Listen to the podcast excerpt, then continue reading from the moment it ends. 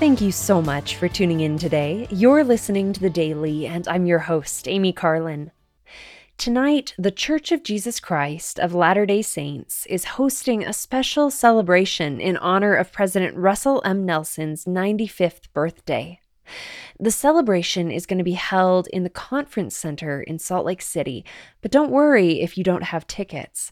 It will also be broadcast live on the church's website, Facebook page, and YouTube channel. President Nelson was born on September 9th, 1924, in Salt Lake City, Utah. He and his first wife, Dantzel, had nine daughters and one son.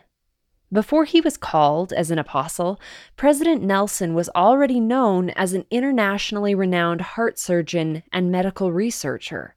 He was a member of the research team that developed the heart lung machine that made possible the first ever human open heart surgery in 1951. He later built his own heart lung bypass machine, which supported the first open heart surgery in the state of Utah.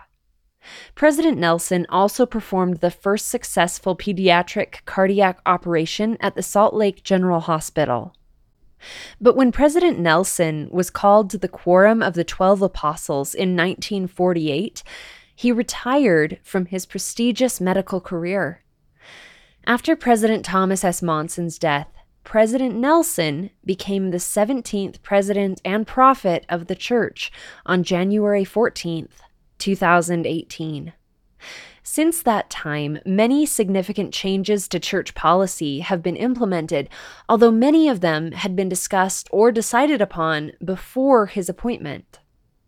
At tonight's celebration of the prophet's birthday, we will learn more about the prophet's life, ministry, and service. Numerous Latter day Saint performers will be featured with the Tabernacle Choir and Orchestra at Temple Square. Guest artists include violinist Jenny Oaks Baker and her children, the Bonner family, Nathan Pacheco, GENTRI or the Gentleman Trio, and Donny Osmond. I hope you'll join me and watch the broadcast tonight, and I hope you enjoy learning a little bit more about our prophet, President Nelson, a special witness of Jesus Christ. Thank you again for listening today. The Daily is brought to you by The Church of Jesus Christ of Latter day Saints.